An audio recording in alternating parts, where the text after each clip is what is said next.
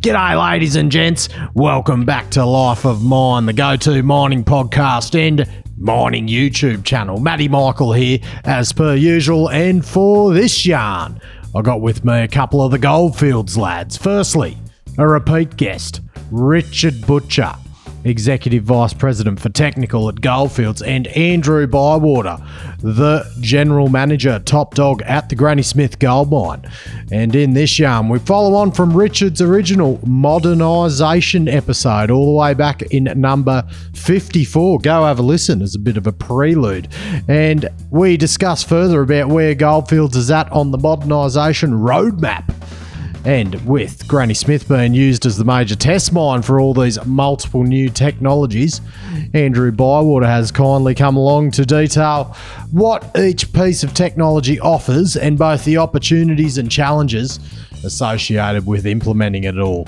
You'll hear about systems such as Newtrax, Mobilaris, the underground Google Maps, and many more. Though, a warning in advance, you would be absolutely mad not to go and watch the YouTube video of this interview because all of this technology and all the info about Granny Smith is interactively depicted via awesome videos and pictures. The ultimate interactive mining podcast experience that you will not get anywhere in the world other than Life of Mine.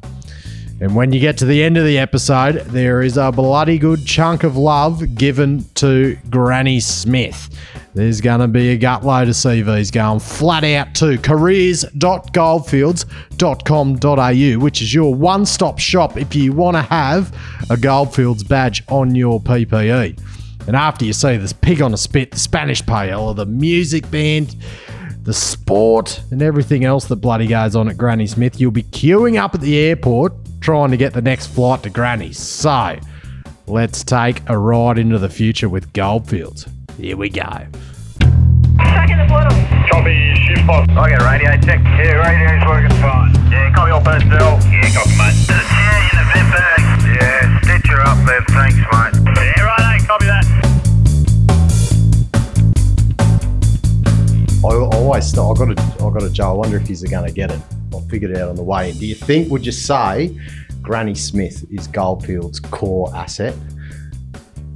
Um, no, there's there's many actually. Apple core.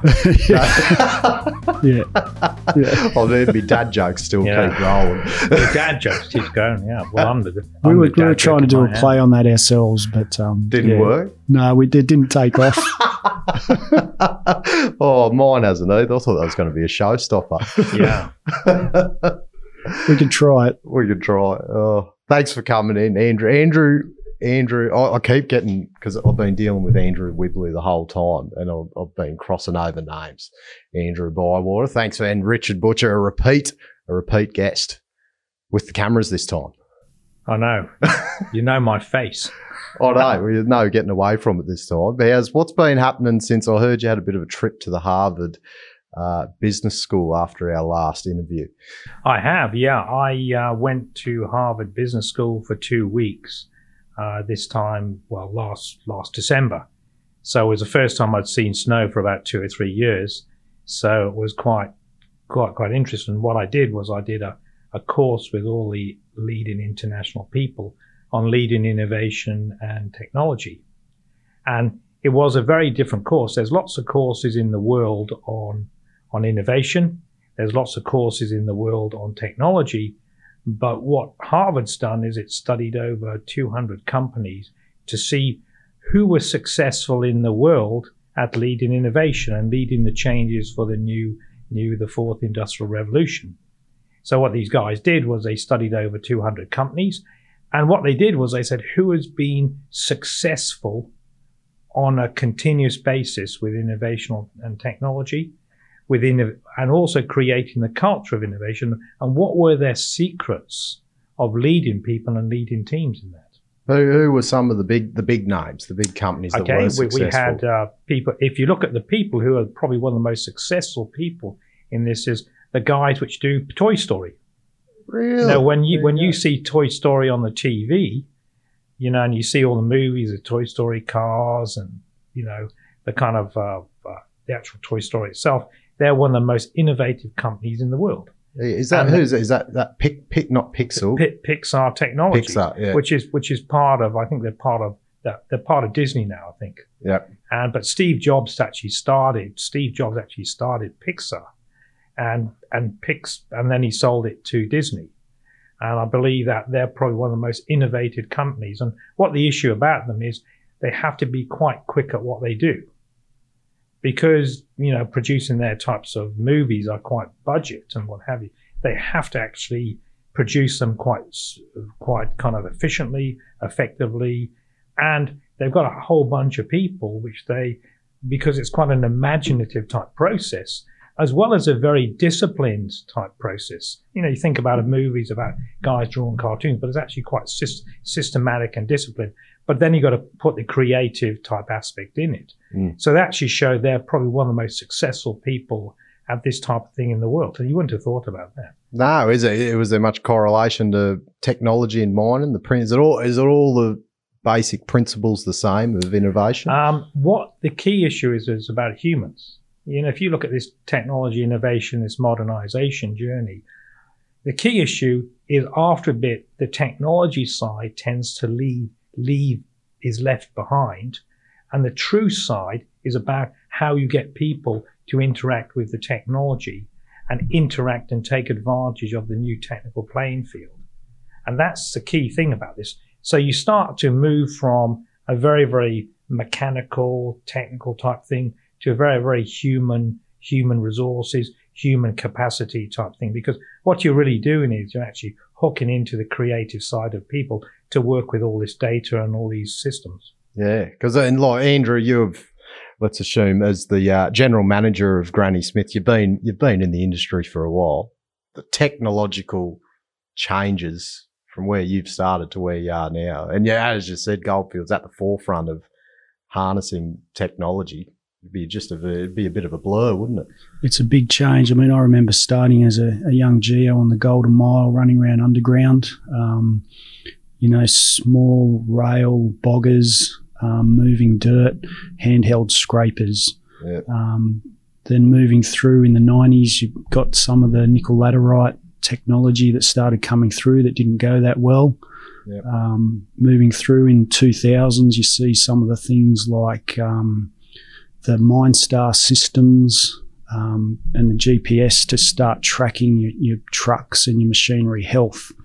And now the key is to get that working underground, which I think is the next big opportunity for us. But the changes have been phenomenal and exciting. Um, helps keep you young, actually. Yeah, yeah, exactly. Yeah, I suppose you just go and ask your kids for help usually because they're they're full bottle on. Our one year old daughter has to have dinner with an iPad now. Like that, that's it's just I, I never thought I'd be there, but that's the way of the world now. Unfortunately, well, not well, fortunately, you can't hold back from it either. It's the uh, the old school people trying to have to conform, don't we? I'm, I'm, I'm mid range. What's uh, did any of that work? Like, like in the past twenty years, like did anything really stick technologically? Like that that like when you spoke about New Star, was everything sort of in and out? Was there any big technological things that stuck through that time? Look, I think the you know a few quite a few years ago, the technology on the on the trucks for large open fleets started coming in, and that has come through and kept growing. You know, understanding the movements of trucks, optimizing them, the machinery health. That's got stronger and stronger over time. Um, it, it all has, and then we, you know, we dipped into, for example, the underground remote bogging from surface, and we start started doing that a few years ago. But that gets stronger and stronger. So you go from a little bit of remote bogging underground, and then you can do point to point where it's semi-autonomous. And then next, you know, over the next few years, it becomes righto. One operator can run two machines, and that's the sort of thing. The basics stick, but they get better and better, and, and we get better at them. Well, yeah, and you're getting close to that true 24 hour shift, aren't you, of continuous work? Absolutely, and that's that's where you want to get to. It's it's to overcome that shift change downside opportunity where you can win back ten or fifteen percent more productivity. Uh, so what's what was your background? Were you underground initially, open pit, or done a bit of both prior to being the se- in the senior management style? Yeah, look, it's a little bit of everything. It's um, started, as I said, running around underground in the Golden Mile, um, open pits with the, the nickel laterite. Um, and then it was into gold again, back over east. Um, so it's been quite a bit open pit and underground. Yep. I remember it was early 2000s when we started up Cowal, um, the Cowal mine. Gold was only at 250 an ounce back then Jeez. and some projects nearly did it, didn't get up and running. Yep. But part of the technology um, and perseverance and these big projects, um, now Cowal Gold is a, a billion dollar asset and still running today. Yeah, God, eh, those those projects that were marginal back at two hundred and fifty bucks an ounce. Geez, you wouldn't mind getting a hold of them now at uh, twenty seven seventy or whatever it was the other day an ounce. It's unbelievable, isn't it? Yeah, absolutely. And, you know, it takes big investment and um, a, a lot for companies to kick those in. And back then, the big companies do that. They, they invest early in the right sort of asset and it pays off over time. It's um, it- what, what is, is the con- what do you think? Why has it gone to twenty seven hundred? I know we're none of us are commodity commodity experts or anything. Is it is it just a is it just supply and demand? We're getting deeper deeper mines, not as easy to get out of the ground. What's your I think it's more. It's probably more related to the unrest around the globe at the moment Yeah. um, with what's happening. Um, gold does go through its booms and busts. It has, um, you know, we were just saying it was at 250 an ounce back in early 2003. Uh, 15, 18 years later, it's now at 2,700 Aussie. Yeah. So it uh, outperforms other assets over time. So What, what do you where would go? What do you think Goldfields would be doing as an organisation? Let let's the the mine of the future you talk about that that that's been in in the in the scope for a while. Would that mine of the future be affected in a different way if the gold price wasn't as it is? Like, eh, but is that like a a bad way to look at it? If you're not making as much money, you shouldn't invest in as much technology. Can it? Eh, is it sort of the die, live by the sword, die by the sword? I think the gold price is a bit irrelevant. As what Andrew said, the gold price goes up and down. And principally, what really drives the gold price is the, the kind of the faith in the US economy. In 1971, they de Richard Nixon. There's a movie the other day on the TV about the Watergate scandal, but what people didn't realize was Richard Nixon debolted gold from money. And he basically said the reserve in 1971, the reserve currency of the world is, is not gold. The reserve currency of the world is the US dollar. So 1971, they departed gold and money together, right? So what it's, what it's happened is over the time is whenever, as what Andrew's indicated, whenever there is major insecurity in the world, all the wealth of the world starts to flow into gold because the wealth of the world flows between the dollar and the gold. So if you have COVID or you have a war or something like this, there's lack of faith in the US dollar. Money goes back into gold because gold is a safe haven. People don't like currency into, people don't like currency and economies in terms of economic instability or pandemics or what have you. So when you have something like this, obviously gold will kick up. You know, for us, as what Andrew's indicated, gold is going to go up and down, but we have to still remain viable. We cannot really relate to the ups and downs. I mean, the reason why is if you look at the, the end of the mining boom, you saw the, the major turbulence it caused in our industry when the boom came to the end. So the lesson from the mining boom is we have to be quite conservative about the metal prices, uh, metal prices, the economic assumptions we mine, and we have to mine certainly below the current spot price and work on that for stability. So we have to be conservative, or else we will end up in a position where we don't want to. So when the if you do that, when the gold price goes up, we've got heaps of money to invest in in other opportunities. In the gold price goes down, we still keep the jobs, we still still keep stabi- stability. So this is probably one of when you hook this to this modernization program is if we use conservative gold prices, can we do better? Can we increase the margin? despite inflationary pressures we have on our businesses? Can we increase the margin to make our businesses more viable so we've got more money to invest in people, projects, and our communities? so that so we're a bit when we look at gold fields, we always take a very conservative view on gold price. So, Matt, the real driver for investing technology at Granny's, it's not gold price. The driver is we've got a big mine that's been running for 15 years and it's got 10 years ahead of it. And it's getting deeper and it gets harder. So, we need the technology to help us still keep um, productivity, still help with those shift changes. The trucks these days, it's not a 45 minute round trip, it's an hour and a half now it gets harder, but it's an enormous asset, and the ore body just keeps on going. It's at 1.6 kilometre depth and still unknown where it ends. We're mining down to 1.2 depth now. So we need every bit of help we can get, regardless of gold price. It's a big investment, so invest in technology. That's what will help us sustain grannies at 250, 270,000 ounces and keep it as a key piece of the portfolio for Goldfields? Well, you can, oh, just, just looking at your mine plan, which we'll bring up here, you can just, you just take one look at that and you just see challenge. Like the thing I just think of is how long it'd take to get a truck out of a level back to the, like, like, it just so, it looks like such a widespread ore body, like which you could say that that's that's great. We've got a massive a massive ore body with uh, with a heap of gold, but that just produces so many challenges in terms of just haulage would be one of them. Just getting a getting a truck off the level and interactions, and it's um, I've seen it at other mines before. You you, you think you're so close to um, a stope, but once you go weaving in and out of the level, you can lose half an hour just getting a truck off the joint. There's 90 kilometres of underground tunnels. Is that right? each of the plates you see there are anywhere between half a kilometre and a kilometre in length yep. and 400 metres to 800 metres wide. All these plates are massive plates. They're mines within themselves. Yep.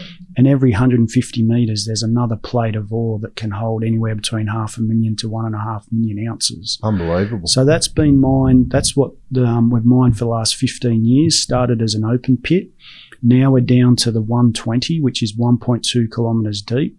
We know the current mine plan will get us to 135, and we know the ore continues to 1.6 if we can find a way to mine it economically, look after the seismic challenge that's in there. That's where all this technology and infrastructure, it is important you bring the two together. You've got to be looking after your vent, um, your water, electrical, all that side of things has got to be complemented then with this new technology. That's what we're trying to do to keep this asset a fantastic asset and and it is a great one. You know, it's still got 10 years ahead of it. It's mined 4 million ounces. It still has another two ahead yep. at least. And it could be another two on top of that. So still enormous potential, which is why Goldfields is taking the time to invest many millions of dollars every year to essentially modernize grannies. So is as part of the, the modernisation process from from where we left off in our last interview, Richard, is grannies a big component of the testing? Like, is it is it is, it is. is it one of your more challenging assets in terms of requiring the technology? Well, I think you've got to look at something. All our assets are under cost pressures. So all our assets. I mean, I'll come back to the grannies in a second, but the first one, when we look at this, people have got to understand the cost pressures which we are. In 2013, when I went back through some of my documentation, we were mining gold in Australia at $1,000 an ounce. Today, we're mining gold at about $1,500 an ounce. Now, the inflation and the gold price helps us out. Generally, when we see, we see inflationary pressures of about 40 to $50 an ounce. And when we look at change from open cut to underground, when we look at grades going down, we're looking at a, an incremental cost of about $70 per ounce per year. So you understand some of these, but on the flip side, we've got great reserves. We've got great resources. We've got great people. We've got great assets. We've got great, all this type of stuff. So all our assets are under that type of pressure. Okay. So you understand But on the good side, what's great with Grannies is because Grannies is such a great, great mine, we're using Grannies as one of our test mines to test all this type of infrastructure. And that's where Andrew and his team are so instrumental in this whole program. Mm. So in many cases, they're the guinea pig. Yep. Yep. I got that vibe. yeah, but how, yeah, as, as the GM, what, like, that'd just be such an exciting thing to be involved in. All this, all this new technology coming and seeing it prove dividends. It'd be unbelievable to be a part of. It is. It's very exciting. And first of all, I think we're pretty lucky in Goldfields that they've taken a really strategic approach to technology, realizing it's something that all mines need. And we saw the opportunity at Granny's, so we we've jumped for it, and and we're open to new technology. But there's there's a few different aspects. So Graham Ovens is head of um, VP for operations in Goldfields. He's taken a few of us to some of these mines in Scandinavia, across Scandinavia, so we can see what this technology does on the ground. And what we've been able to do is go and see best practice at some of these other mines, see what's working, see their challenges, and then work out let's work with that OEM, let's work with that provider what can work back at Granny's to understand what's needed for this technology journey so it's not a one hit wonder. So we've we've seen many mines over there and there's some amazing things happening and there, there's some real leading companies like what Boliden do. And we're trying to take the best of that. If we can take the best of what we see overseas in the technology, combine it with Australian mining experience and know-how, we know we're going to be on a winner here but it's a big investment and takes time. So there's the company support behind us, but then we do have an amazing team at Granny's and they have uptaken a lot of the technology. So we'll talk about some of the Newtrax monitoring and Yeah. what we've seen and how our people have grabbed it and seen what it can do. And then they do great things with it as well. Well, we've got yeah, we've got plenty of new truck stuff to talk about. Why, Yeah. why Scandinavia? Uh, what, what's different over there?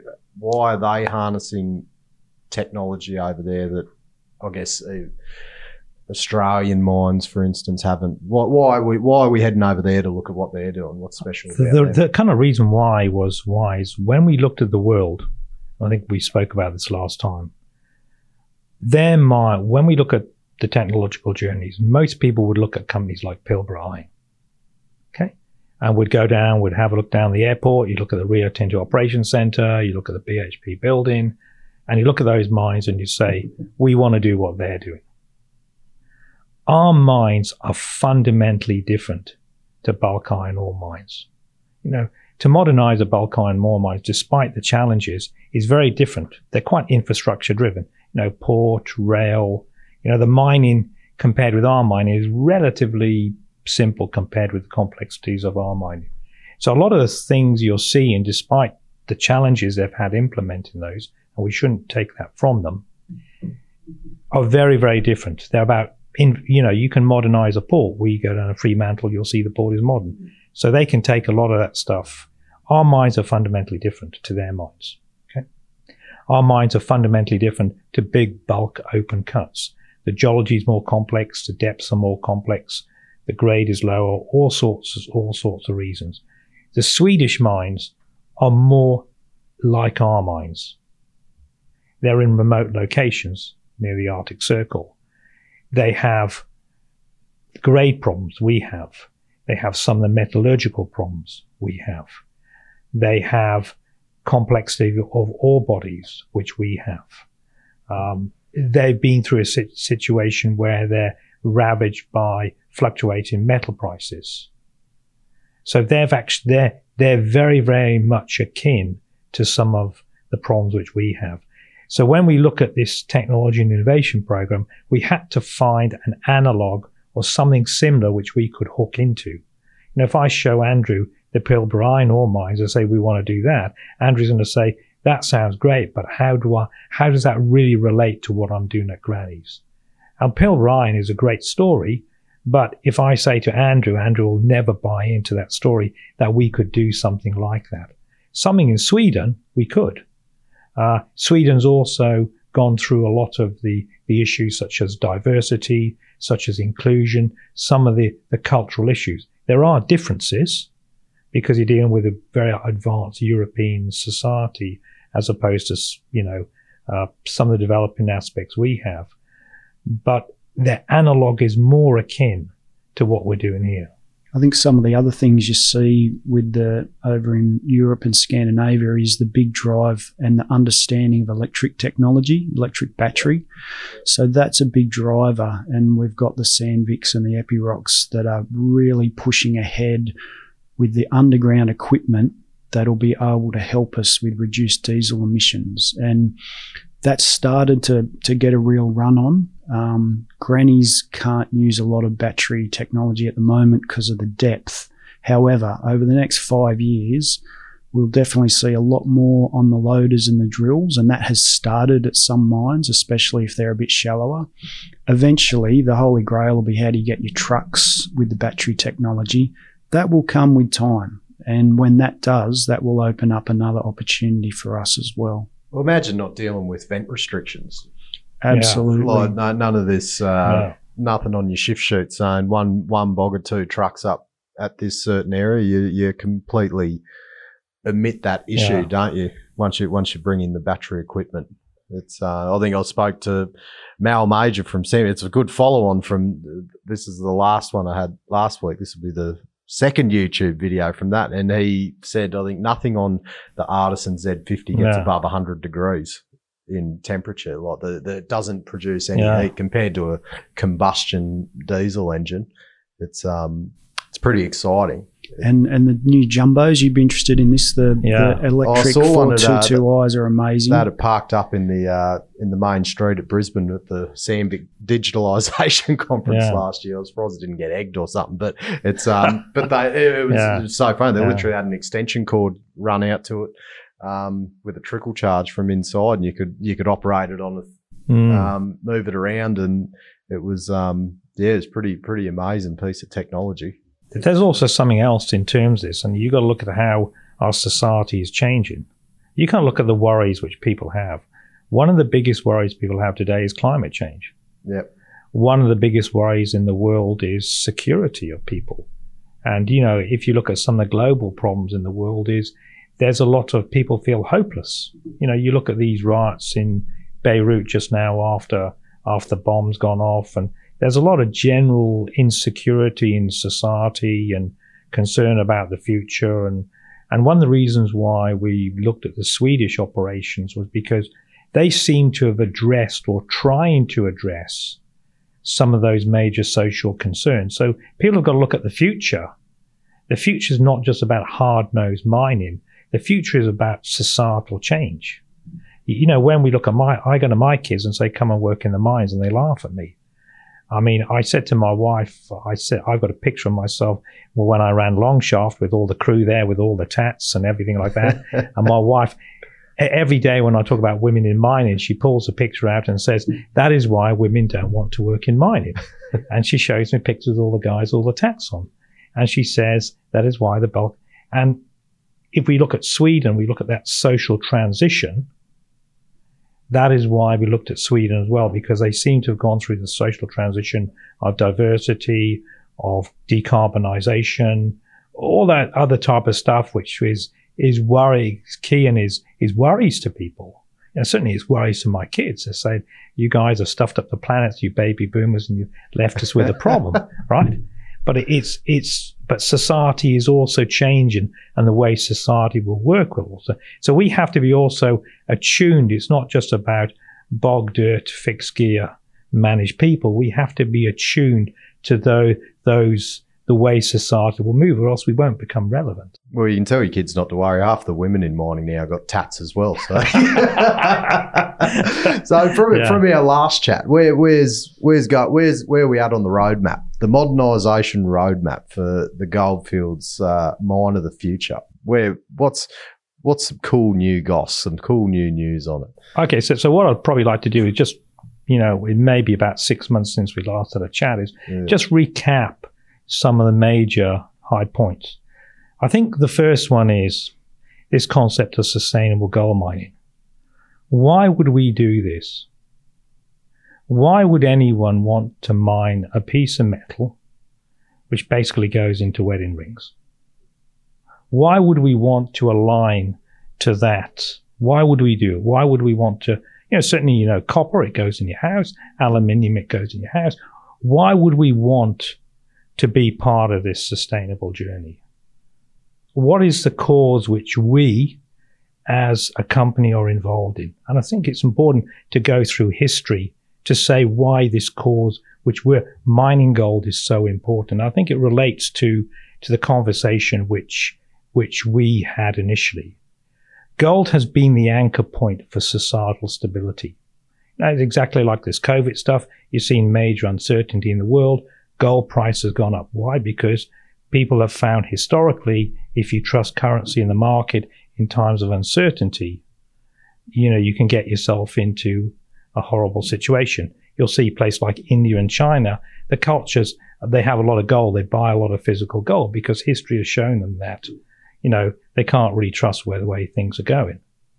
So we're involved in sustaining world stability because gold has been the anchor point to prevent hyperinflation in the world. So that's the journey. That's the cause.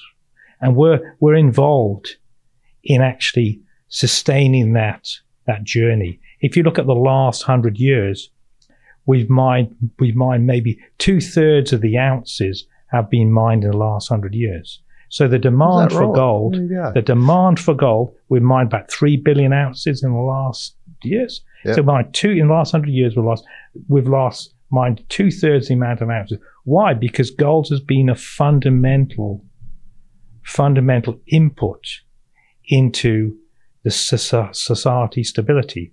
Gold was fundamental to rebuilding the world after the Second World War.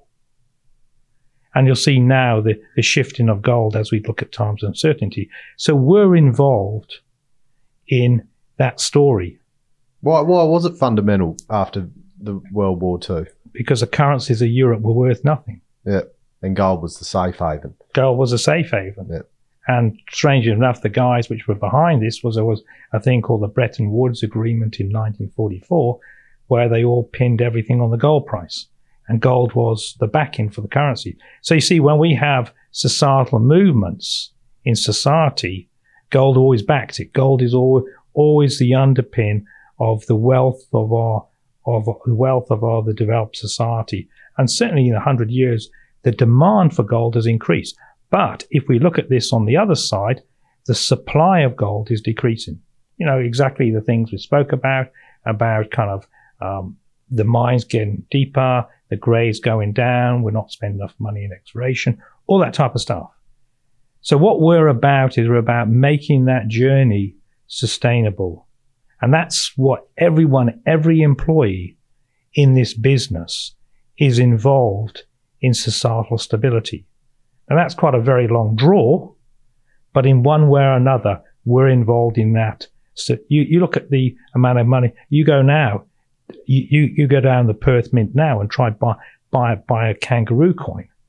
They've got like a six month waiting list or some right. thing, thing like that. What is the kangaroo coin? A pure gold kangaroo? Pure gold coin, Yeah. like an ounce coin. It's kangaroo, it's like a Krugerrands Yep. or go. So you buy a coin down there, you go knock on the pin door and you ask for some coins and they don't have any. Why? Because folk are worried.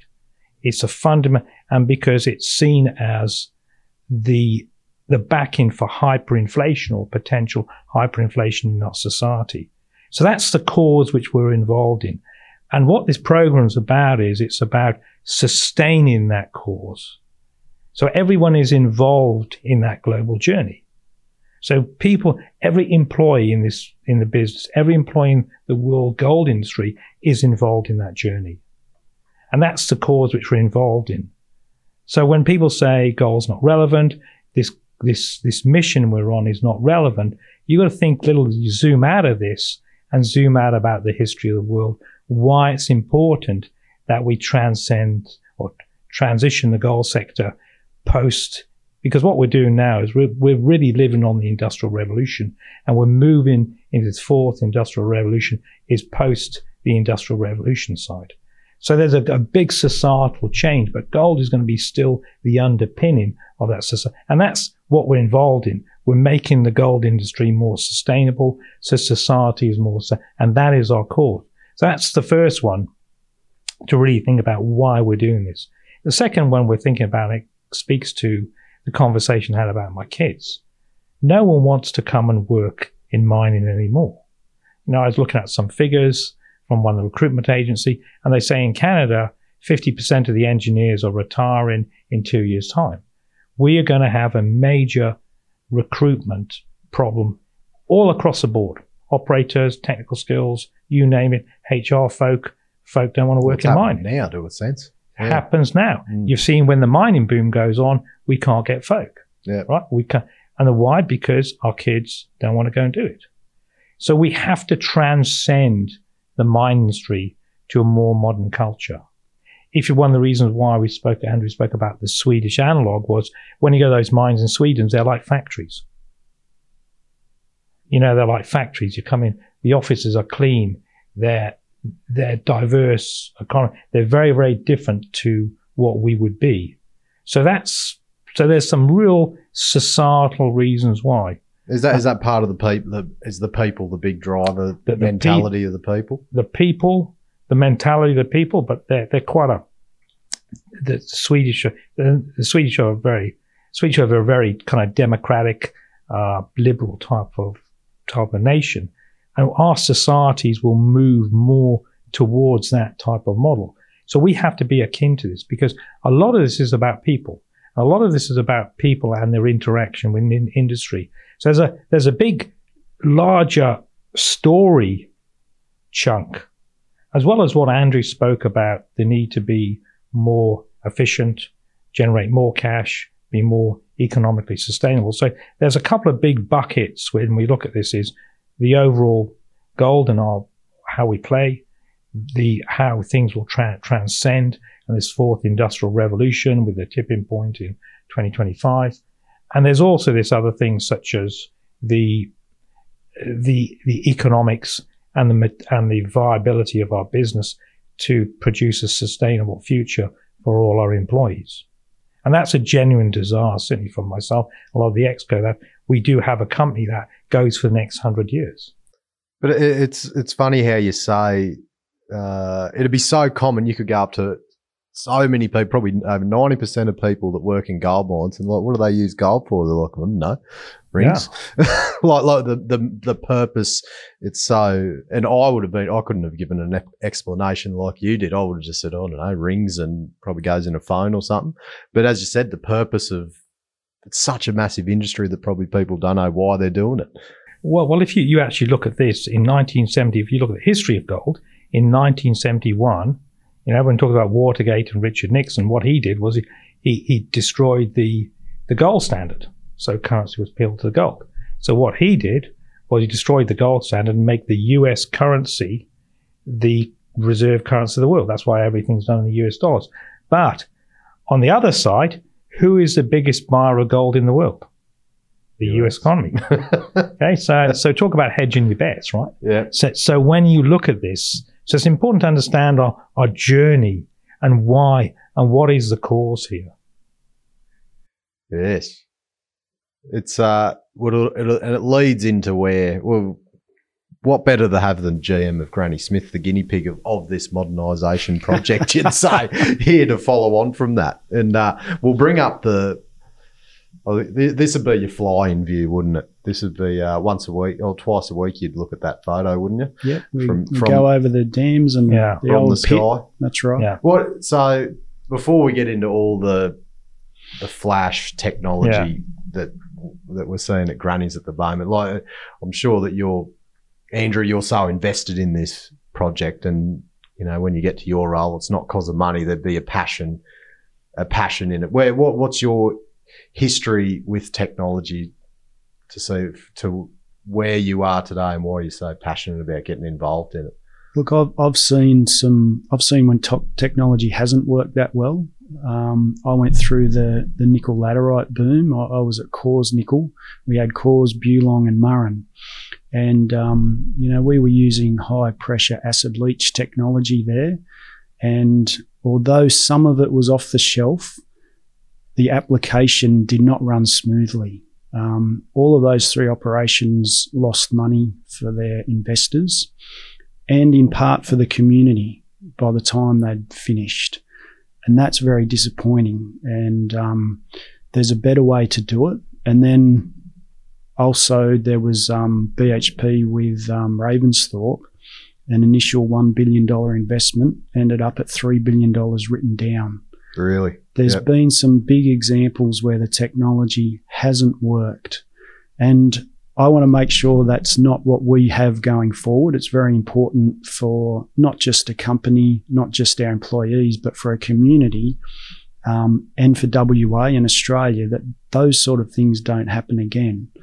So, what we can now see, and what's important to me, is technology has to be able to do at least three or four things. It needs to make it a safer environment for our people. It needs to also make their job easier. Yep. It needs to then link into the productivity and the utilization side. But it's also got a fantastic sustainability and how we are part of the globe and how we can benefit and do better than what we've done in the past and become sustainable. Those four things are really important to me when we're thinking about technology. When I think about technology, what am I going to bring to grannies? What am I bringing to goldfields? What's sustainable, not a one hit wonder? Yep. Not something that's just going to be here for a year. What's going to leave a legacy so that I'll leave behind eventually something better than what I came to. Yep. So they're they're important parts of technology for me. Because how important is patience in a in a in something like this? Obviously, patience wasn't a virtue in uh, the nickel laterite boom. Is Yeah. is that where it can go so wrong? Trying to rush this rush technology in when it's not the right fit.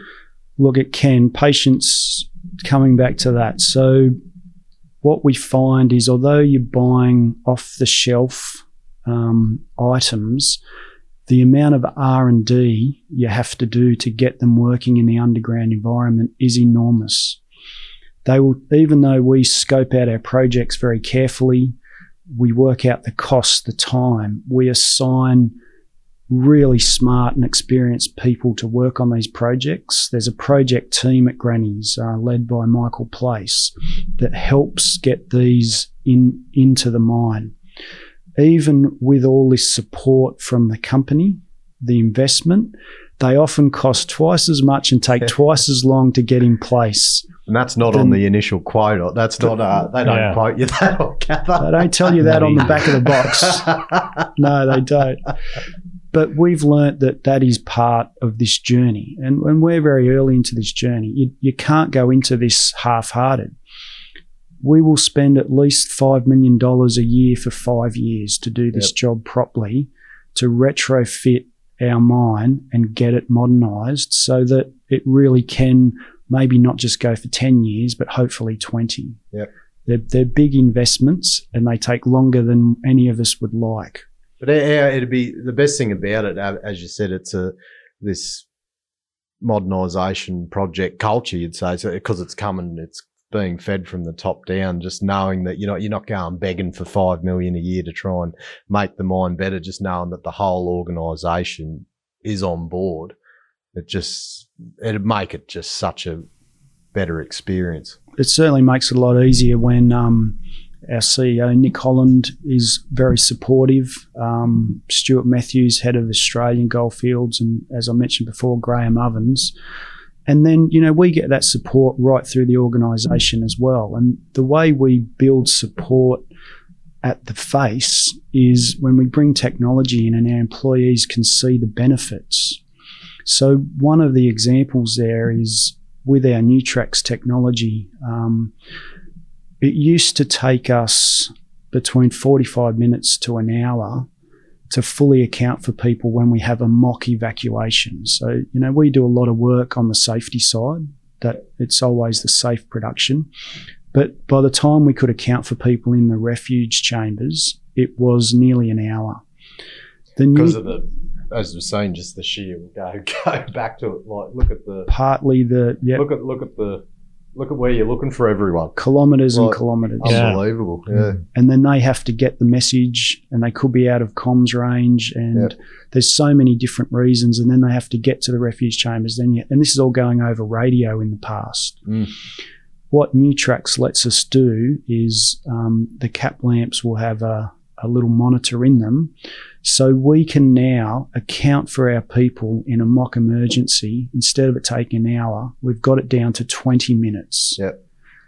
How many, how many people are we talking underground at, at like on average one time? any one time anywhere between 150 180 people Yep, So spread that- over 90 kilometres of Yeah. road.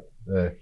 So when people can see there's a benefit for them and they can see safety is one of the priorities we have and it comes first, that helps with the buy-in and the engagement, which is so important. Mm. Because then you, you build that engagement and then you can move on to the other things, which we'll get to discuss. Exactly. Where and I know you talked about it for a lot, there's all these different technologies you're employing, but it comes back to that the backbone. Like where where do you start? Where where where did Granny start on the journey of modernisation? As the as quoted the guinea pig. So, I mean, you start by having, you have to have a holistic view of where do you want to get to, but how do I get there? So, the first thing we've learnt, and looking again at some of the mines um, overseas, is you need a very strong backbone so that it's a digital backbone so that you can receive and send data, huge amounts of data.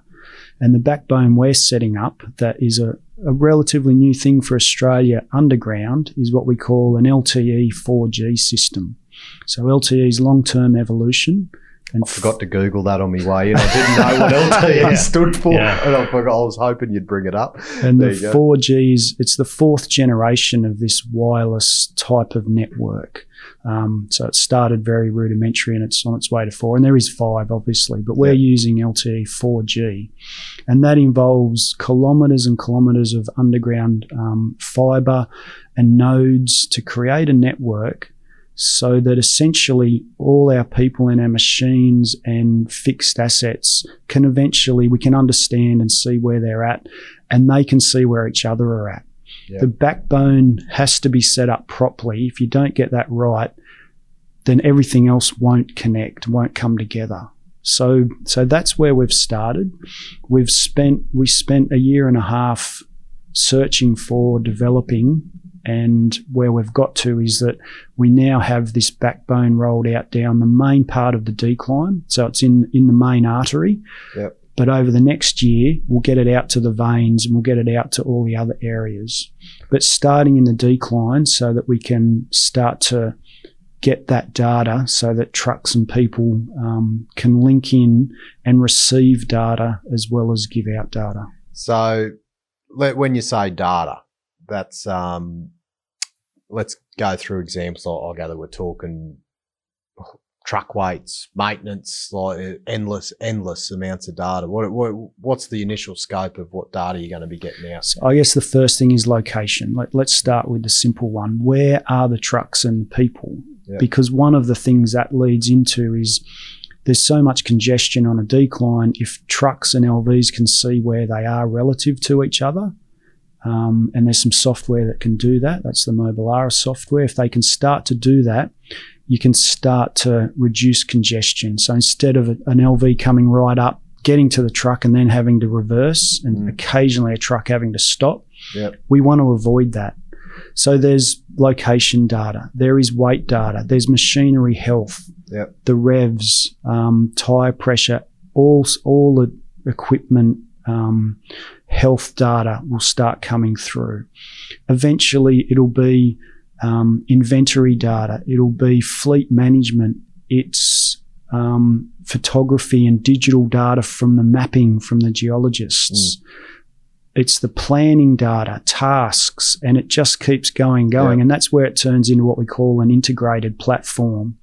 So, as well as having the backbone, you then need a, a platform that can capture, assess, and understand and turn all that information into something that's really useful. Yeah. So that's another piece of this puzzle um, that we work on as well. So, So- it's, so- it's, a, it's a live mine. Like it's no- none, none of this day shift, night shifts, hando. Like it's just a 24 hour flowing operation. That's where we'd like to get to. The Yeah. vision is to take the lid off the mine um, so that you're doing that. We should say we're only we're two years into this journey. It's going to take at least five years, but, but that is the vision: the 24-hour flowing, understanding, optimizing, safer. Yeah. People enjoying their job, so they don't have to drive round to check on pumps in sumps. It's got a monitor on it that will feed back and tell them if it's working. Yeah. So now Yep. shift bosses eventually will be able to just go and do the more important things, which is getting in touch with their people and seeing Mm. how they're going, instead of getting in touch with a piece of machinery. Well, it's just such a big flow on effect, isn't it? Like you say, shift bosses is an example, safety and training is another. You've, you're reducing incidents, you're, you're reducing checks, like there's more, so much more time for training and, and one on one communication and mentoring and, and like all these positive things that should be happening, but you get so weighed down on incidents and and things like that. You, you just hear so many people like, I wanted to get into safety and training, but I'm just bogged down by incident paperwork, uh, things like that. They're having this long term So, so, technology. it's Mm. just all all in aids in removing that. so it's important just to understand, pick up on your couple of points about how you do this. You know, and it's important to understand what the key features of of how we do this, and also talk to you mm-hmm. about all this other stuff, all this human stuff. When we look at the program, this program is chunked, as I said before, into three phases. Horizon one, which is really about taking the best stuff we have, which is plug and play, and putting in our minds to make our minds modern. Yep. Horizon two, which is the second part, which speaks to what Andrew is saying, is where we take all these systems and everything we've learned and we hook them into an integrated mind, which talks to the features you are, are about, about having enough time, about getting the data, how does the data work, how do we work with the data, being able to control the operations in a more efficient way, lifting the lid off the off the mines. And Horizon 3 is where we come into the more automated type systems, such as where we look at things like very basic artificial intelligence to really do some of the analysis of the plods and things like this. Very, very basic without Mm. displacing people. So those are the, so this is like a five, five, six year journey.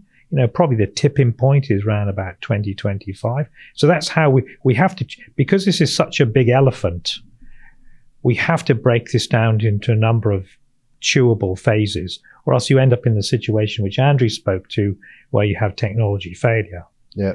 The other one to look at this is to understand there are three streams of this work because it's such a large project. You know, you, you're shifting the whole mine industry.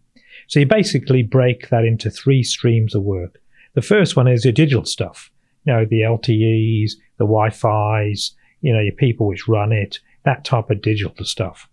The second phase is your vision. What does this stuff look like when it all hooks together? And how are you going to roll it out? So there's a strategy component. Then the third one is what we call new ways of working. When you build this stuff, it's going to change the way you work. In other words, you can't you can't build a, the NASA space shuttle and have a bloke who runs a steam train engine running it. It's going to change the way you work. So there's three three streams: digital, strategy, and there's new ways of working. So there's three. That's how we. That's how we're eating this cake into three major phases and three streams of work.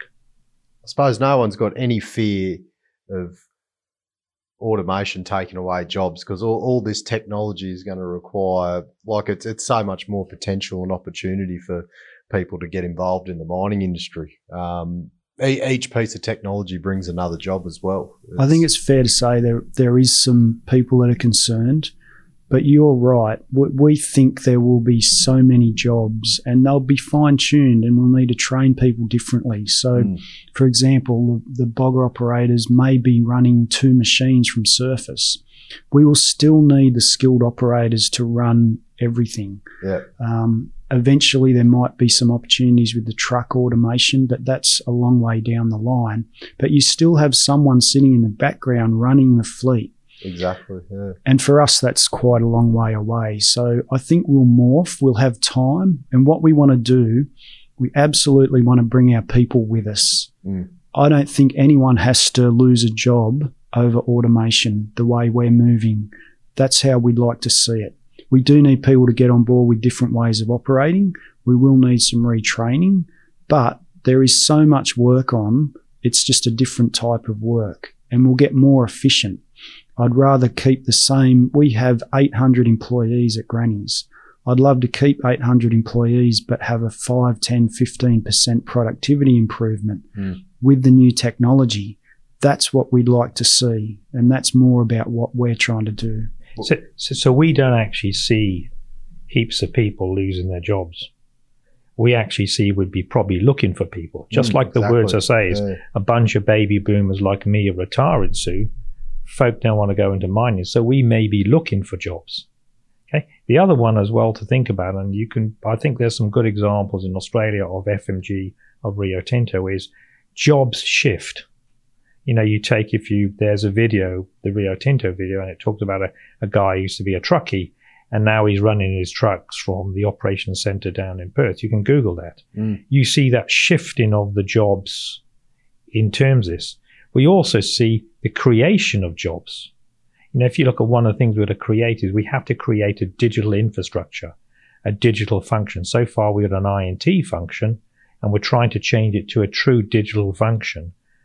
That's going to create jobs. Exactly. Going to create jobs which my son, my son doesn't like mining, but he's an IT guy. Loves that's- computers. that that's the type of job which people are going to do. Yeah. People which want to drive remote.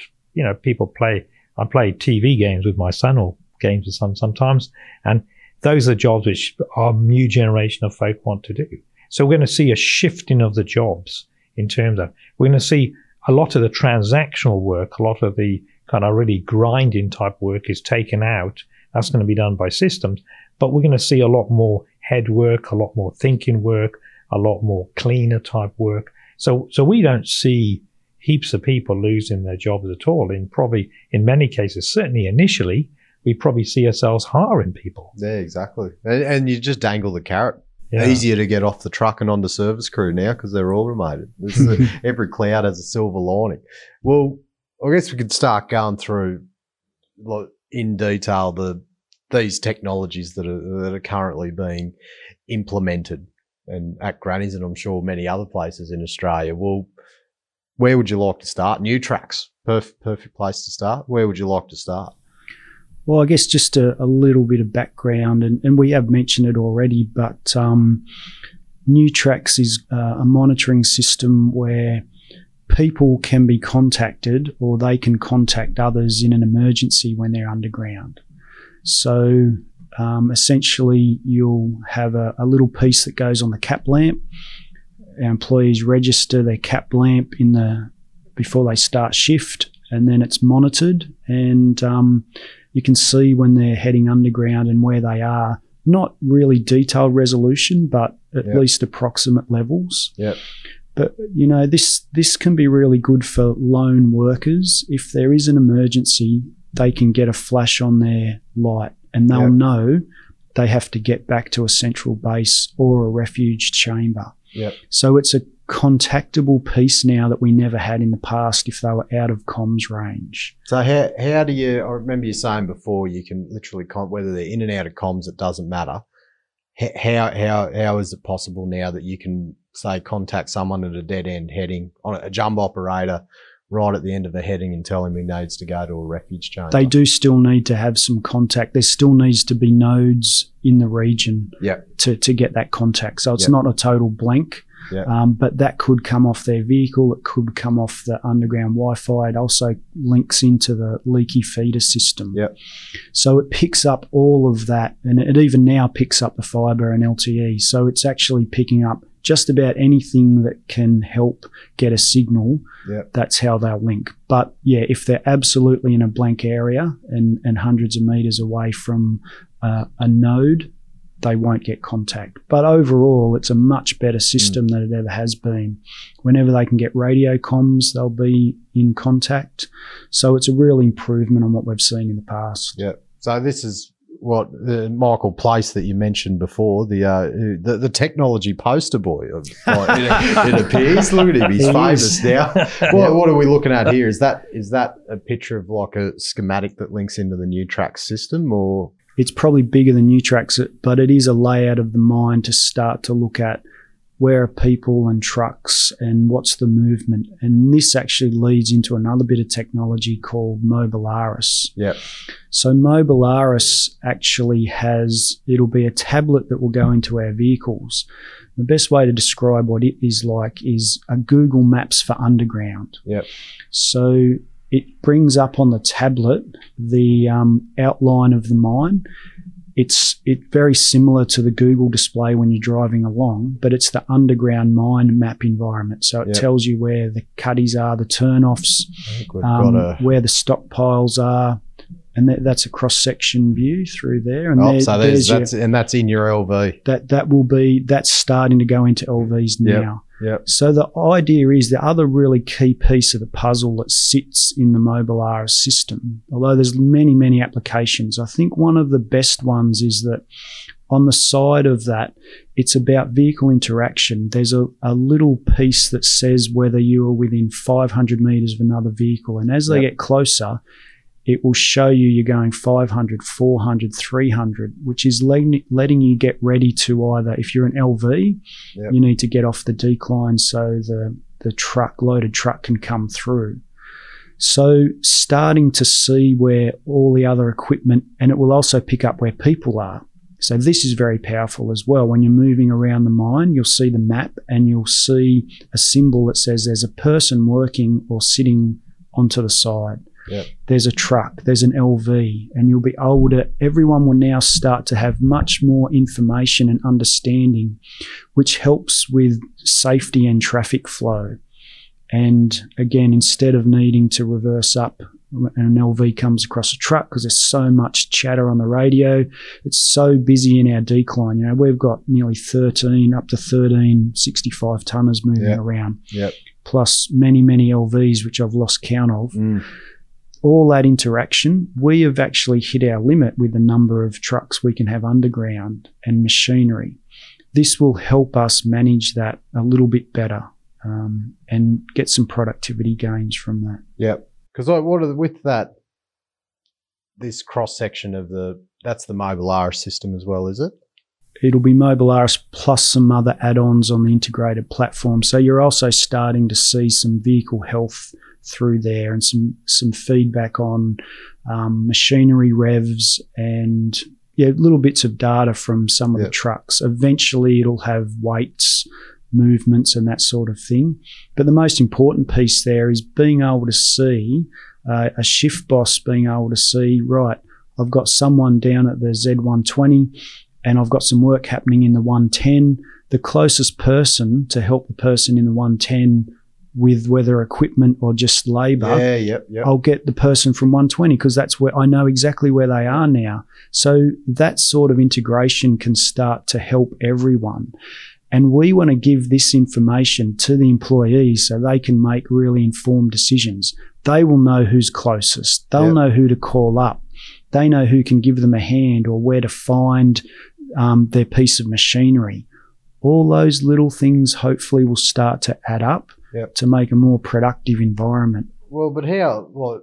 What was the response from people seeing that in a in an LV? Like it's like you know, an underground mining LV is usually just absolutely filthy. So once we lucky to like, nothing's like lucky to survive in it. once we did some trials and got agreement on where it would sit because it is another bit of kit, Yeah.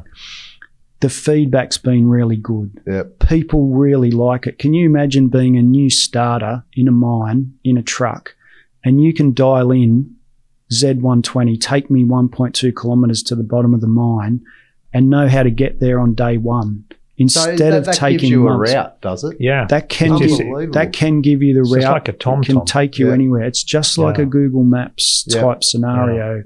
Where you've got the LTE, which at the moment is ma- through the main Okay, yeah, thoroughfares, Yeah. it it needs the Mobilaris and Newtrax need that backbone. They need that to be able to move the comms back and forth. That's how you can then bring in this type of new technology. Yeah. So how and so how is this getting into the system? Is this uh like is it survey uploading DXFs or mine plans to the Mobilaris system, and how, how does how does that whole process work? So work? in the background, again, the in, part of the integration and part of the reason we need to do so much R and D on these projects, we need to work through exactly what you just spoke about. How do we bring in Deswik Ops and mine plans? And the latest survey data, all that needs to link into what we do. So that now becomes site specific. So that needs its own um, work done in the background on the engineering and the technology and all that has to happen for this to work. Remember what I said to you about Horizon 2? Mm. Horizon 2 is about that integration. Because once you've got all this stuff, you go out and you buy it. How does it all clip together? And how does it clip together t- to turn a dollar and make your life easier? Yeah, it's what what's been the culture? What's the culture been like so far? Like we talk about change, like society, uh, grannies in particular, bringing in all this new technology, which is it's different. Um, it's probably it's exciting too, but it's different. Um, is it everyone getting on board? Look, I'm really impressed. Most people are embracing it and they are a bit excited about it and they're interested because we've been doing the same things in mining for a long time and most people don't mind a little bit of change as long as it's for the right reason. Overall, Grannies has embraced the change. They embrace the Newtrax. 90%, 95% of the people are really on board. Yep. Some people struggle with it a little, but we'll spend time with them because hmm. the, the thing is we don't want to leave anyone behind. Yep. So it's been good uptake. So Newtrax was the first one, Mobilaris, and it's just coming through now. I think we'll see the same thing. The reason people appreciate it and the reason it, it's an engagement tool is that it makes their job easier. And that's a really important part of what we're doing here. If your job's made easier, people will embrace it. And if they know it's helping to build safety, and pe- most people like to be most productive as well. So again, you, you're working through one or three of those pieces of the puzzle. I think that's why um, we're getting engagement from our really good underground operators and entire crew. So, so if I go back to the Toy Stories thing, when you lead this type of change in a company, very, very different. And one thing which we're akin to Toy Story, as opposed to getting it right, is when you bring bring innovation and technology or modernization into the company, you have to lead from the back. And what that really means is you have to lead in a very collaborative type way. So basically what you do is put the problem down and say, this is what where we think we are. This is what we think we could do. What do you think? What do you think we should do? Mm. How do you think we should see the world? The buy-in factor. You know, take people over to Sweden and say, and when you get everyone down and everyone puts their ego under the table for a second, everyone is pretty much aligned. When people know you're not going to steal the jobs, when Yeah. people know you're trying to do things for the better, when people understand that you're talking logic and sense, and that really what you want to do is you want to engage people and say, how do you reckon this stuff will work? Because some of it, like what Andrew says, is you just can't. It's not like a toaster. You can go buy it and plug it in, and Yeah. you get some toast out of it. so, so some of it has to be played around with. You've got to work with it. You've got to, you know, talk to folk about how it works. So that type of leading from the back, and this is why companies have failed at this, is when you've got a very top-down approach, which says "thou shalt," Mm. you tend to fail. But when you say, "Well, this is what the problem is," let's talk about how we would do this. You tend to have a lot more success. But it's important to understand that we've been on this journey for a couple of years now. So it's taken a bit of time to get people's heads around it. It's it's it seems like when you say it's a big component of bringing in the technologies for the safety benefits, but it seems like it's easy safety. Comp- in com- historically of bringing in an extra checklist or box ticking Yeah. exercise, it's just um, The you, you just you, you're promoting just unrest. It's just it's a, it's an as an operator, it just gets annoying. Whereas this automated forms of technology with just beeping and and things like that, it's it's it's moving safety in such a more positive direction. I think that people are going to get on board with instead of. Uh, well, you know what it, you know what it's like. An extra, any Yeah. extra thing you got to do with a pen and paper is just uh, more time, and whether it works or not, I don't know. But uh, well, we want to get rid of pen and paper. completely, What, what we really want to do with all this stuff is, I mean, if you actually look at statistics, statistics say that 40% of our employees come to work disengaged. Yep. And that's throughout the whole world. 40%. And if you're doing well, you can get that disengagement factor down to maybe 20%. is that is that uh as in when they start, when they come to work to start, they'll be engaged by the end, but when they No. rock up, or just totally disengaged. To- totally disengaged. Yeah.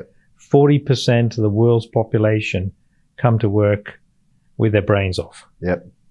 So you imagine the whole intellectual horsepower we are losing as an organization. Yep. So you imagine if we can put these things in and we can get 50% or 60% or 80% of our employees engaged. In other words, they're not doing mind blowing Yeah. work of tick boxes and with their brains turn. You- imagine what we can do. You imagine the problems we can solve, which we can do. You imagine the the total. They call it collective genius. The unleash of that collective genius just by these bits and pieces. Exactly. It's uh, how are you going to get rid of pen and paper? Well, part of that again is we'll end up being able to do dispatch for tasks. And Yep. again, the integrated platform, Mobilaris, we should be able to eventually send operators the, the daily plans, the dig plans, the drill plans, all of that should be available. Yep. Um, part of the system will understand, yep, a hole's been drilled, it'll record it, and that can get updated, and that should be live data. So it's a bit of a holy grail, but we are heading towards working out how you can do that and get it all digital Yeah. within reason. But Yeah. but, but that is part of the, the you know the five year plan. That's where we'd like to get to. I'm sure um, administrative staff would love reading a plod that isn't covered in grease and oil. Absolutely. Yeah. I mean, I mean, what we want to do is do away with plots. yeah. I mean, if the stuff's automatically captured, that gives you greater time in your day Mm. to think about being more efficient at the job. Well, yeah, I- I've, I've been I've been at mines where you you write a plot out on a pen and paper, you call the exact same stuff up to mine control. You're doing the same thing twice, and it's all probably been distributed five different ways after that. Then So, it gets loaded into a spreadsheet. Yeah. Then It it gets gets loaded compiled, yeah. and it probably goes through ten steps. yeah, And that's part of what we're trying to see if we can do a bit more efficiently and differently. yeah. So that's that's that's I guess safety technology. Well, you're talking about climate change before. What about uh, the battery side of things? Where where where are you heading with that? Yeah, look, I, I think it's important to understand that we, we have a, a segment of part of the roadmap called maintaining social license to operate. And that's where all this green technology, all the health, that's where that fits in. Where we're heading with this is really two things we're plugging away at. The first one is to try to get as much green energy as we can. Give an example, the wind farm at Agnew. Oh, Right. brilliant! Yeah. What a what a sight! What a sight! Yeah, that's a Who would have said wind turbines would never be an eyesore? It's just unbelievable. That's right. Unbelievable see. But, but say you look at this, if you look at the UK power now, 50% of the power in the United Kingdom is generated by renewables. So that actually just shows you about what the scope is for this stuff. And it's not huge dollars. You look at what Andrew's done, working on to the Agnew experience, he started to actually plan a, a solar, he's got a solar station at Granny's. Well, I think we've um, got a photo of that. Yeah, you've got a solar station at Granny's with with battery pa- with a battery facility as well. South Deep is starting go. to plan a battery a battery solar facility as well. You know, St Ives is starting to go that way. So one of the thrusts on this green side and decarbonisation is putting in solar energy. Yeah. I mean, the new mine we're building in South America, we got a solar station going in there. And we're going to have about 10 to 20% of our power generated by, by green energy, okay, initially. So I think that's something. The other thrust we're doing is there's a project called Cleaner, Safer Vehicles, okay? Uh, and effectively, that's where we're trying to get rid of diesel engines underground. Yep. And this is where the, the St. Ives battery electric, uh, battery electric, uh, facility, battery electric trials come in. Uh, this is where the kind of getting rid of high sul- high sulfur fuels come in. This is where these tier four engines come in. All this type of stuff, trying to get rid of diesel emissions underground to make our environments a lot more cleaner. Plus, we're not burning diesel as well, which is another offset on our green energy. So if you look at the green side of decarbonisation, those are the major thrusts which we're initially working on now, and you can see some visible stuff. You know, Well, then you look at the that the solar farm. Uh, go- I'm I'm probably might be pulling some figures out, but I think I heard at Waroonga between the wind turbine, solar, and hybrid power station, it was powering. It could power sixty percent of the mine at the right conditions. that's right. Yeah, Yeah. that's right. So Yeah. it fits in with the UK figure of you can take fifty percent of your power. Mm. and that's like that's powering like Yeah, high energy mills, and that's pretty impressive. yeah. It's uh, it. Well, you look at the solar farm there. Is that which is bigger, Waroonga's So or that's- Granny's? That the Grannies one, the solar's bigger at Granny's, but with the wind farm combination at Agnew, they're Mm. getting um, a lot more Ah, renewable okay. energy. So Granny's is getting about ten percent, twenty thousand panels through there. It covers a huge area, about Mm. a kilometre by just under a kilometre. Um, and it's working really well. Um, obviously, you get a bit more energy coming through in summer, but Yep. it's new. But Aggreko, um, we've worked with Aggreko on this one, and really it lets us utilize less gas um, and more renewable energy. So again, talk about sustainability. It's really helping in the Yeah. environment on that side. Less less carbon dioxide emissions is a positive thing. What about the wind turbine side of things? Is that is that stopping at Waroonga? Is that a is that a something that might you might see on other goldfields sites? Yeah, we're doing some studies now on um, with SODAR. So that's a uh, device that checks the wind speed up a little bit higher, up to 100 meters, where you'll end up with the the turbines. Yep. It's possible we'll look at something. I think the key with this is that when you do big investments and you need to take out, for example, 10 year leases so that the investment can make sense. And that's the sort of thing that's happened with Waroonga, um, the, the turbines, and the solar farm at, at Granny's and Agnew. Yep. So Granny's has already gone through one of those, which is how we got the solar. So it's not easy to just whack up um, turbines, but the potential definitely exists. The wind speeds are, are very similar and slightly more than Agnew. Yep. So we could do something into the future to add into that renewable component. Yep. But So- it's great what Agnew has done, and they're really leading the way um, with that whole battery turbine and solar system is unbelievable. Yeah, yeah, and it, I was I was there watching it go up. It was um, you, you'd Yeah. come out of the hole, you go down for day shift or whatever, pop back out that night. Like, oh, uh, there's another one up. it was um, if you kind of look at the thrust of the company, and it's not like a direct thrust, the thrust of the company is primarily solar. Mm. That's in the next 18 months. That's the, we will probably look at wind turbines, but uh, as Andrew said, is we looked at wind turbines for South America. But the problem you got there, in strange enough, in South America, right in the high of the Andes, you don't get the wind density to turn the turbines. Yeah. So that's and the wind speeds as well. So our thrust is mainly solar, but there is something we are looking at, and that's gas trucks. yeah, right. So there As in hy- hy- hydrogen gas or natural gas or that, that's kind of natural gas, LNG. Yeah. So you can buy a gas conversion kit. It's called a dynamic blending. Yep. So what it does is it displaces about 50% of your diesel. So what, what we found with gas is it, you don't get a lot of energy from gas uh, compared with, with actual diesel. Yep. So what we found is CAT have come up with a thing called a dynamic blending kit. So you basically put a ga- LNG gas tank and then go a diesel tank. And what you do is for the stuff where you need lots of energy, you can use Oh, diesel. yeah. The Yep. stuff on your flats, you can use gas Yep. and you blend the, blend it. So you can get about a 50 to 30% offset. That's a pretty easy piece of kit. You come Mm. along with a, with a, with a LNG tank, LNG drop tank. You do a conversion, about a half a million dollar conversion Yep. on a truck and away you go. So things like that type of stuff is another thrust which the company is actually investigated. And that's, that fits in with our philosophy of taking kit that is available now and, and using the best available kit because that stuff's used in Mexico now. Yeah, yeah. What about battery battery vehicles, battery trucks, battery light vehicles? Is is one of the biggest challenges inf- additional infrastructure, charging capacity, everything underground? Is that is what what would you say the biggest things stopping getting um, full battery light vehicles, for instance, underground?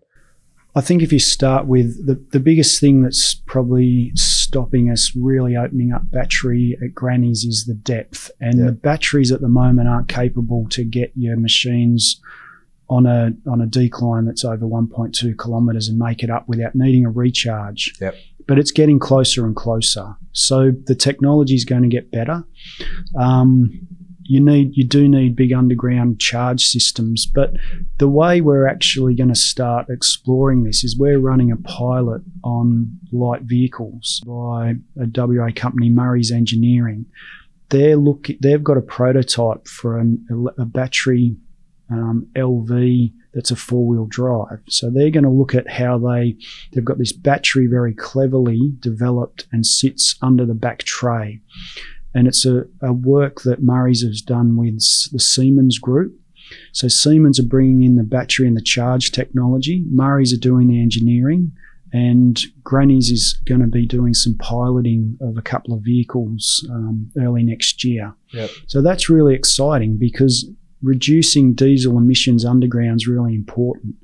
Now, I don't think the electric vehicles have really taken off yet, but we're going to have a look at that space because we need to understand the design. We don't even know if the vehicle will be able to make it through full shift yet and need a charge.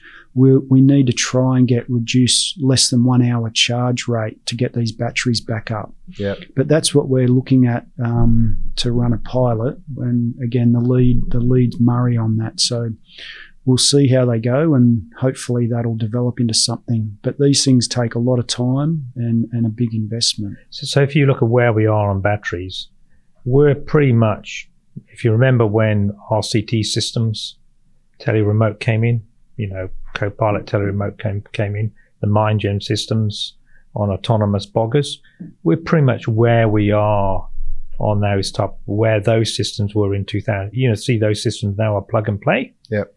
We're pretty much where we are when those systems came out in round about 2008 or 2010. Yep. So we're about 80% of the way there in terms of battery battery vehicles. But the biggest prize is the trucks and the boggers. Well, it's about to ask. So is that, is that that's where the benefit's going to be, I assume. So, so we see certainly what we've said is 2025 is probably where we would see those things coming in. And the real fundamental, there's two fundamental problems is you can only get so much energy in a battery.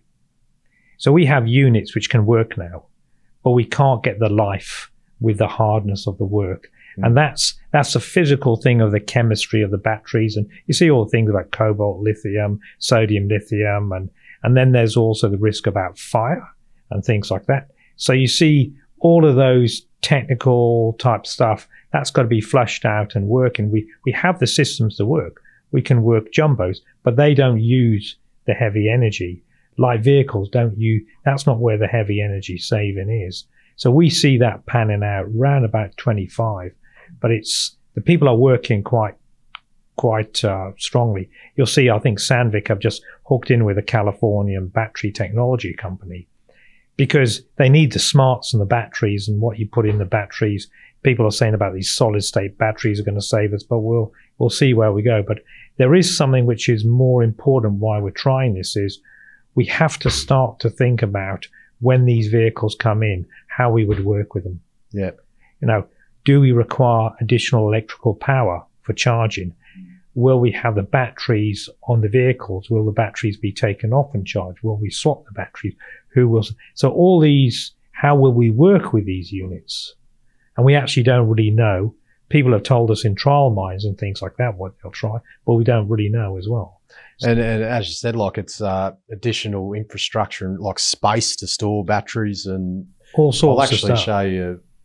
I've got a video with uh, of the actual Artisan Z50 showing the actual battery change out. It's um, it's pretty impressive. I'll just here we go. So that that's how it actually changes. So that sits on the Yeah. right hand side of the cabinet. It's literally, I think it's six minutes they've got it down to. Unplug it, reverse back, go get another one. So like the, the potential is there, but the infrastructure needs to be there to support it. Well, you imagine Yes. you do that times 10 or times 20. Exactly. Yeah. Right, what do you actually need to support that? So that's the type of thing which we're trying to work out now because even though these units aren't ready, they will be ready sometimes and we have to be ready for them. What do you think the best? What are your thoughts at the moment? There's always going to be a, a mix of diesel and battery is the most is a sensible thing to aim for. I think it's a moving target. So right now we're still sitting on diesel and just touching battery at, Yep. in goldfields, but we are running some battery trials at other mines as well with the heavy equipment. So it will eventually, and what it needs to become is all battery, and I think it will. And Yep. we need to do that for a safety and an energy and a sustainability aspect. It's going to take quite a while, but that's where we can head there. There are vehicles that are very close. The Yep. trucks is still a challenge, but there will be a way to do it. But the trucks is the one that's not quite, um, Yep. not probably the biggest one that's still got a lot of work to happen. Yeah. But it will happen eventually. I think it should be 100% battery. Where, I mean- where do you think one of the biggest benefits is uh, getting rid of ventilation restrictions, having battery equipment? Is that is that one of the big things you see positive about battery trucks and loaders? There's On so much. I, I think the first thing would be Yeah. diesel particulates underground. Yep. That's got to be number one. And then, yep, maintenance and everything that comes along with that will, Yep. will be a, a better thing for the industry. So when, when you say maintenance, uh, easier to maintain a battery equipment than Or a diesel. easier to maintain. I mean, just look at how a combustion engine works. Less It, moving parts. it, Yeah. it works on explosion. Yeah. Works on an explosion where you transmit the energy. So you imagine you have an explosion occurring every microsecond, what have you.